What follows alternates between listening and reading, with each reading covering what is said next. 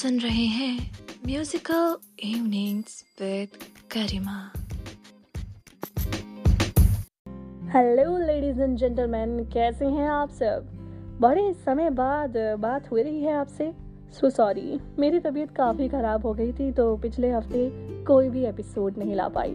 मगर क्या करूँ यार, आप लोगों के जो मेरे एपिसोड्स को लेकर जो आपने प्यार दिया है, जो आपकी चाह थी मेरे एपिसोड्स को सुनने की, वो मुझे यहाँ खींच ही लाई है। सच में, आप लोग ही हैं जो मुझे यहाँ पर आज लेकर आए हैं और मैं इस पॉडकास्ट को अच्छे से करने के लिए तैयार हो गई हूँ। जानती हूँ थोड़ी सी आवाज़ ख़राब है, मगर अभी ज़्यादा समय वेस्ट नहीं करते हैं। और चलते हैं हमारे आज के खास एपिसोड की ओर, जिसमें मैंने पूरे हफ़्ते की कसर निकाली है। जी हाँ हम करने वाले हैं आज collaborative episode Mrs Jabha Jain ji के साथ।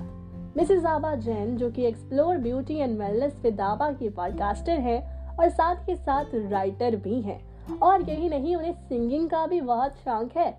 और साथ ही साथ उन्होंने एज एन एंकर भी चार साल काम किया है। और कॉस्मेटोलॉजिस्ट भी हैं। और अब सब कुछ मैं ही बता दूँगी तो मिसेज आबा जैन जी को बताने का मौका कैसे मिलेगा? तो चलिए ना मिसेज आबा जैन जी की कहानी मिसेज आबा जैन जी से ही सुनते हैं। लगाते हैं मिसेज आबा जैन जी को कॉल और करती हैं उनसे ढेर सारी बातें। Hi Abha ji welcome to musical evenings with Garima. Hi Garima, कैसी हैं आप? Thank you so much for having me here on your podcast show जी जी मैं बढ़िया हूँ एंड uh, उम्मीद करती हूँ कि आप भी बहुत बढ़िया होंगी एंड आपका भी बहुत बहुत शुक्रिया जो आप uh, हमारे इस पॉडकास्ट के लिए आई हैं। तो चलिए आवा जी शुरू किया जाए। जी ज़रूर करीमा। तो चलिए फिर शुरू करते हैं आबा जी की कहानी आबा जी की ही जुबानी। Intro of Mrs Abha Jain hello everyone नमस्ते, आदाब, सत श्रीकाल मेरा नाम आभा जैन है। Basically I am from Rajasthan but right now I am residing in Hyderabad and if I talk about my academic career then मैंने बीएससी किया है बायो में बीएड किया है एंड फिलोसफी में मास्टर्स किया है राजस्थान यूनिवर्सिटी से। अगर मैं अपने प्रोफेशन की बात करूँ Right now I'm an entrepreneur and running my cosmetology center in Hyderabad. और मैं V L C C certified cosmetologist हूँ, Javed Habib and Matrix certified hair stylist भी हूँ इसके अलावा मैंने Cheryl's O three plus Lotus Professional and Brillare Science जैसे brands में ट्वेंटी फाइव सर्टिफिकेशन से ज़्यादा किए हैं मैंने बालाजी टेलीफिल्म से मेकअप आर्टिस्ट्री में भी प्रोफेशनल सर्टिफिकेशन किया है। इसके साथ ही मैंने डॉक्टर रीना कदम, जो पुणे में हैं, उनका क्लिनिक है, वहाँ से स्किन एस्थेटिक्स में सर्टिफिकेशन भी किया है। तो मैं स्किन एस्थेटिशियन भी हूँ। अगर मैं अपनी हॉबीज़ की बात करूँ तो you can say I am jack of all trades you know या एक्चुअली मेरी बहुत सारी हॉबीज़ हैं। And I feel blessed to have them all ईश्वर की शायद कृपा रही होगी मेरे ऊपर, जो मुझे बहु प्रतिभा का धनी बनाकर भेजा है। तो बचपन से ही मुझे डांसिंग का बहुत शौक़ रहा। मैंने तीन साल की उम्र में अपना फ़र्स्ट डांस परफॉर्मेंस स्टेज पर दिया था। इसके साथ ही माँ सरस्वती की कृपा से मेरी आवाज़ एंड सुर ताल का सेंस बचपन से बहुत अच्छा था, जिसकी वजह से मैंने सिंगिंग में भी काफ़ी परफॉर्मेंसेस स्टेज पर दी हैं। सिंगिंग भी मैंने काफ़ी छोटी उम्र से ही शुरू कर दी थी एंड सिंगिंग डांसिंग एक्टिंग में स्कूल एंड कॉलेज कॉलेज में काफ़ी स्टेज परफॉर्मेंसेस दी हैं एंड काफ़ी अवार्ड्स भी मेरे नाम किए हैं। uh, तो आप कह सकते हैं कि मेरा रुझान म्यूज़िक एंड एक्टिंग में काफ़ी ज़्यादा था और एक तरह से कहूँ तो मेरा नेचर uh, हमेशा से आर्टिस्टिक ही रहा है। क्रिएटिविटी मुझे गॉड गिफ्टेड मिली है। एंड uh, मुझे पेंटिंग करना स्केचेस बनाना क्राफ्ट करना भी बहुत पसंद रहा है। एक्चुअली कुकिंग में भी मेरा अभी बहुत इंटरेस्ट है बेकिंग करती हूँ कुकिंग करती हूँ। वो शादी से पहले नहीं था। मैंने कभी कुकिंग नहीं की थी शादी से पहले क्योंकि मैं हमेशा आफ्टर टेंथ में हॉस्टल में ही रही हूँ और कभी मौका नहीं मिला। बट जब भी मैंने जब से मैंने कुकिंग शुरू करी तब से ही एक्चुअली धीरे-धीरे मेरा इंटरेस्ट उसमें बढ़ गया और मैं काफ़ी new new dishes you know innovate करती हूँ अपनी क्रिएटिविटी से, अपने यू नो अपने थॉट्स से।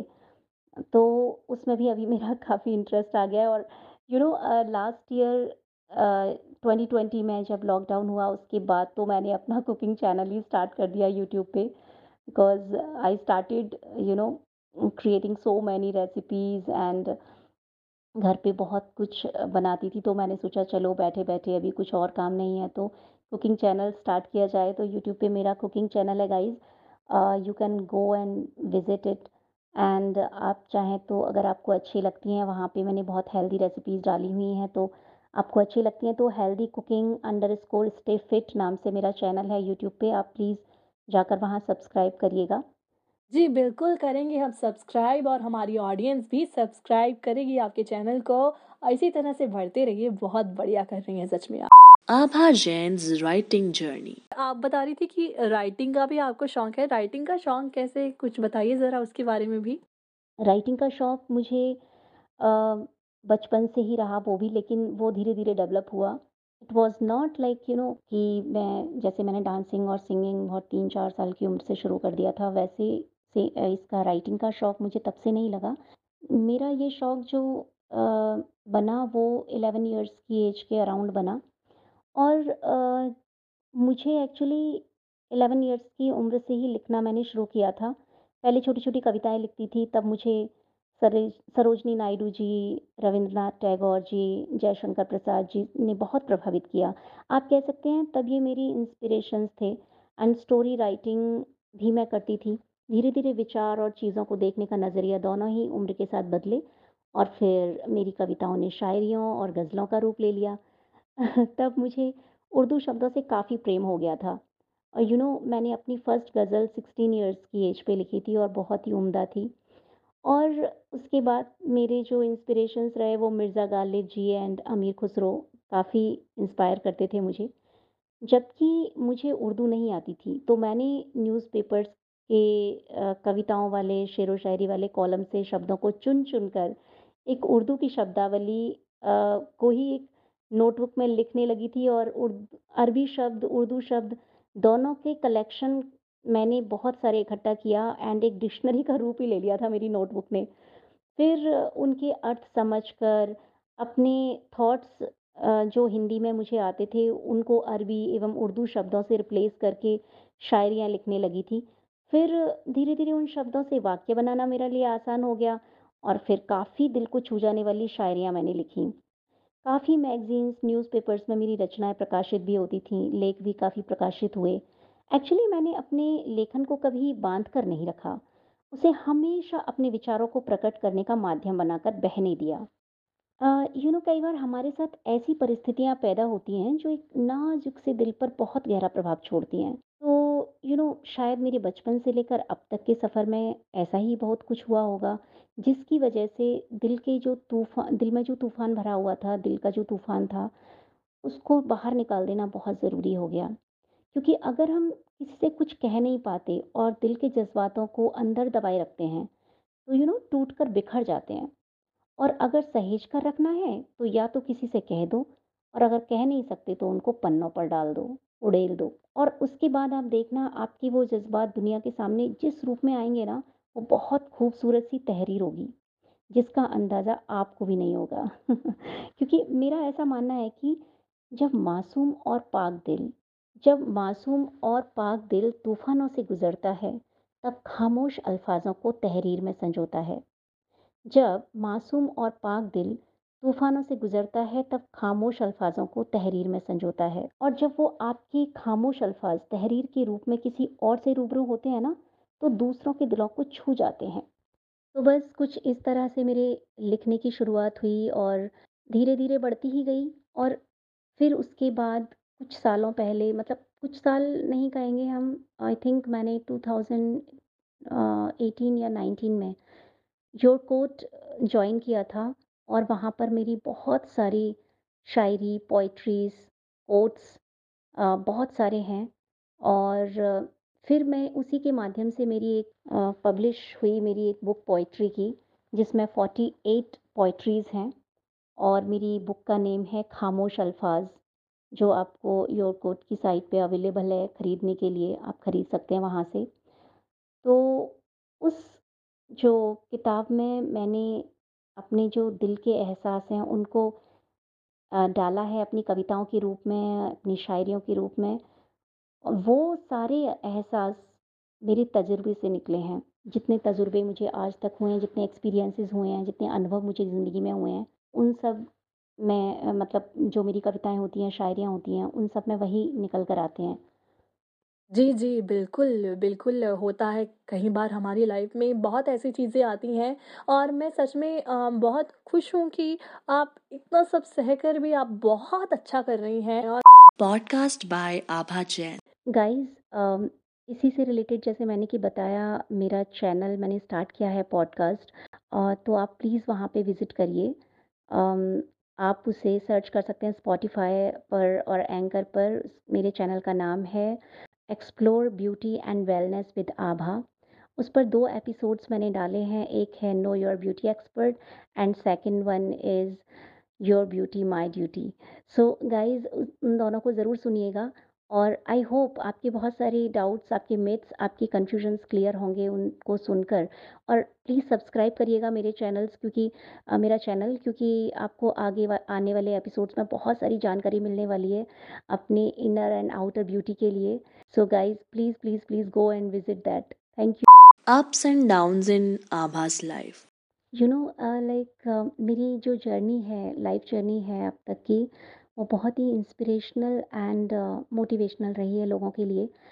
लोग मुझे जब बोलते हैं मेरी बातें सुनकर शुरू से एंड तक जब कभी मौका मिलता है मेरे क्लाइंट्स हों या मेरे फ्रेंड्स हों जो भी हैं रिलेटिव्स हों सब लोग जब सुनते हैं देन दे फील कि अ, हमें भी आपके जैसा होना है how could you do that और आप कैसे मल्टीटास्किंग कर लेती हैं आप इतना सारा चीज़ें एक साथ कैसे चला रही हैं और हम लोगों को तो टाइम ही नहीं मिलता। तो मैं एक बात कहना चाहूँगी कि ऐसा नहीं है लोगों को टाइम नहीं मिलता। एक्चुअली अगर आप पैशनेट हैं कुछ करने के लिए, आप डिज़ायर्ड हैं तो आपको बहुत सारा टाइम मिल जाता है। But you have to choose which thing is on priority how to cut off the you know like those kind of work which is completely unproductive तो मैं वही काम नहीं करती जहाँ पे जो भी अनप्रोडक्टिव थिंग्स हैं वो मैं नहीं करती। मैं अपना हर एक मोमेंट को प्रोडक्टिव बनाकर ही काम करती हूँ। तो गाइज़ मैं आपको बताना चाहूँगी कि आफ्टर मैरिज मुझे, मैंने जैसे कि बताया कि थ्री गवर्नमेंट जॉब्स मिले थे but because of my husband's job I couldn't do that because he was in IT और उन्होंने मुझे बोला कि अरे तुम्हारा जॉब ये मेरा जो नवोदय का लगा था सेंट्रल गवर्नमेंट में टीचिंग का वो एमपी में ही लगा था और दो स्टेट गवर्नमेंट के भी एमपी में लगे थे क्योंकि मैं मेरे इन लॉज एमपी से हैं। अ, मतलब basically they are also from Rajasthan but they are residing in MP अभी वो भी जयपुर ही हैं बट तब उस वक्त एमपी में ही थे।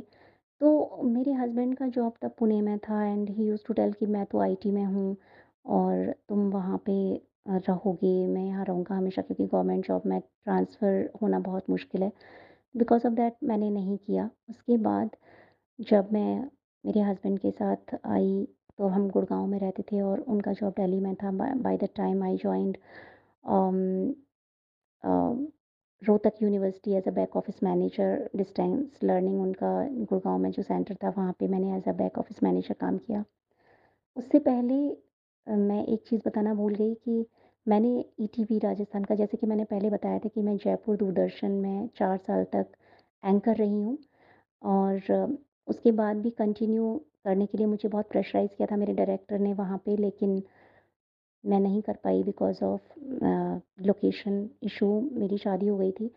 तो जब मैं अ, शादी के बाद मैंने एक वैकेंसी देखी थी टीवी की एंकर के लिए तो मैंने इसके लिए अप्लाई किया एंड मेरा रिटन एग्ज़ाम हुआ and that I have had cleared उसके बाद मुझे इंटरव्यू के लिए हैदराबाद बुलाया गया था रामोजी फ़िल्म सिटी में क्योंकि तब अ, मुझे ऐसा अंदाज़ा था कि शायद जैसे E ETV Rajasthan E ETV MP सारे स्टेट वाइज चैनल्स थे ई ईटीवी के तो मुझे लगा शायद ये मेरे लिए ज़्यादा ईज़ी होगा वर्क करना वहाँ पे क्योंकि जहाँ मेरे हस्बैंड रहेंगे मैं वहाँ पे वर्क कर सकती हूँ।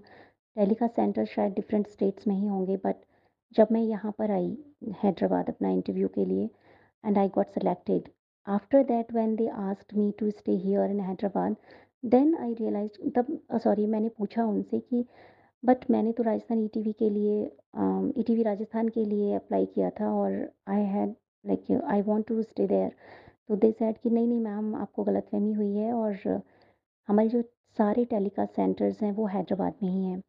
तो because of that I had to leave that job मैंने वो छोड़ दी।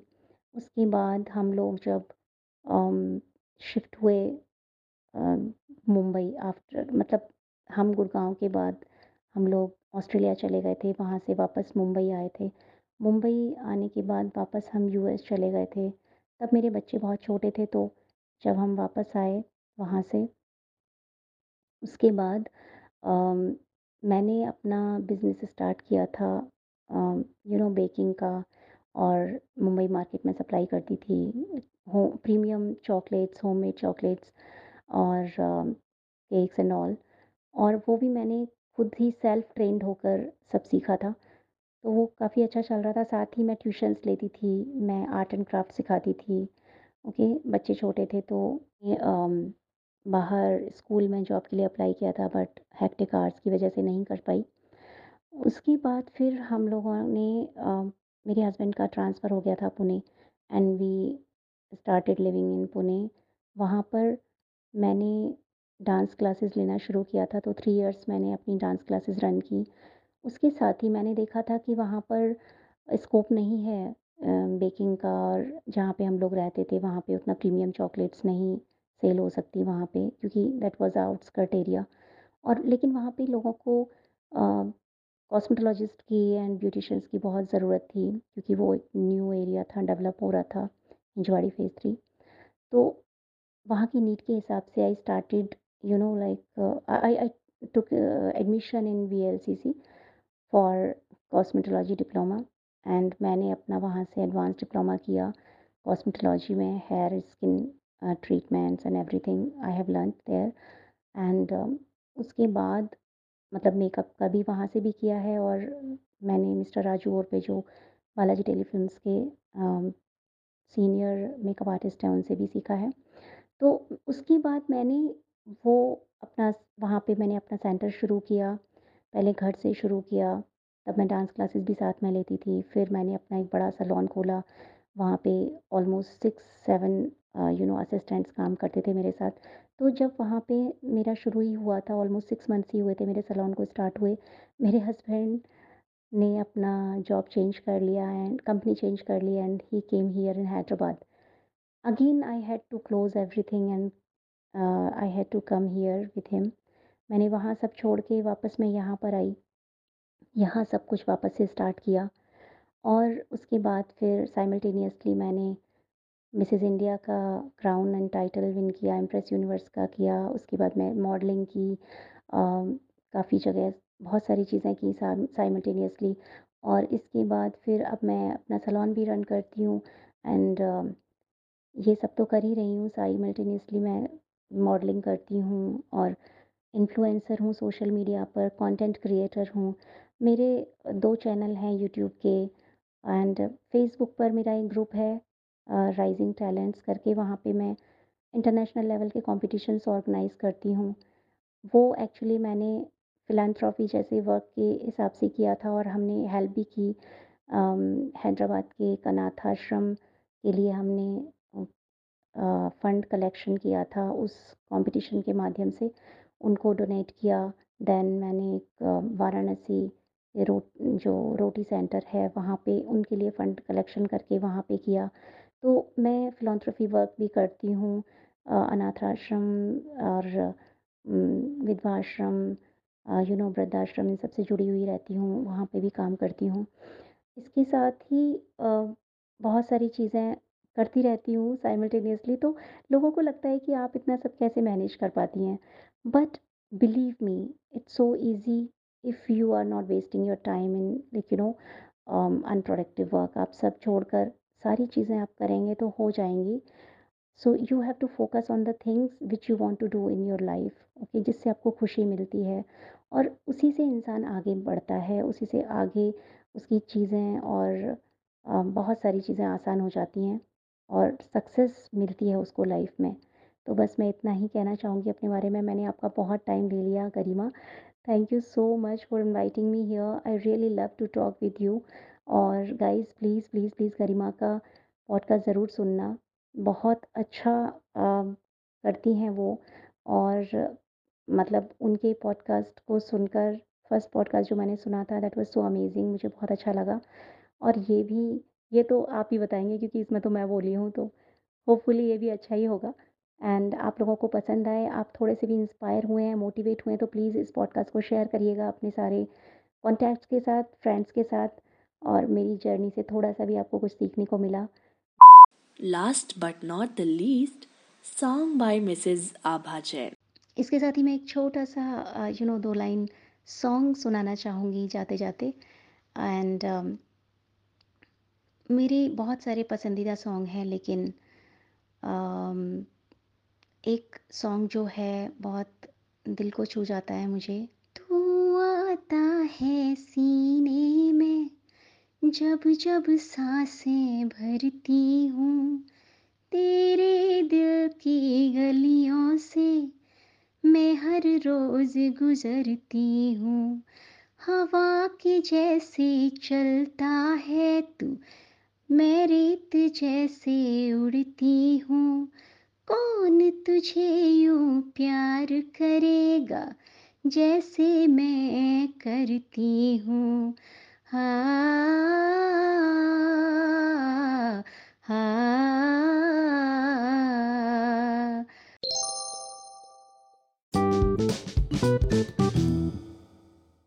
thank you so much Abha ji आप हमारे शो के लिए आई। अच्छा लगा कि आपने तो भी हिम्मत नहीं आ रही आपने बहुत अच्छा किया और साथ ही साथ आप डोनेशन भी करती हैं। मुझे बहुत खुशी है कि आप ऐसे अच्छे काम कर रही हैं, ऐसे ही करते रहिए। आभा जी बहुत बढ़िया कर रही हैं आप। एंड मैं भी आपका ज़्यादा समय नहीं लेना चाहती हूँ। मैं जानती हूँ आप बहुत बिज़ी हैं फ़िलहाल। तो चलिए कॉल को कट करते हैं। थैंक यू सो मच मेरी और ऑडियंस दोनों की ओर से और आपको ऑल दी बेस्ट जो भी आप आगे करने वाली हैं करना चाहती हैं और आपके पॉडकास्ट के लिए भी आपको ऑल दी बेस्ट तो दोस्तों, कैसा लगा आज का एपिसोड पसंद आया ना? मुझे पता है आपको बहुत ज़्यादा पसंद आया होगा। और मैं लेकर आऊँगी आपके लिए अगला एपिसोड थर्सडे की शाम को, जो होने वाला है बोनस एपिसोड इसी तरह से हमारे एपिसोड्स को प्यार देते रहिए और इन्हें शेयर करते रहिए। मिलते हैं आपसे थर्सडे की शाम को। तब तक के लिए take care bye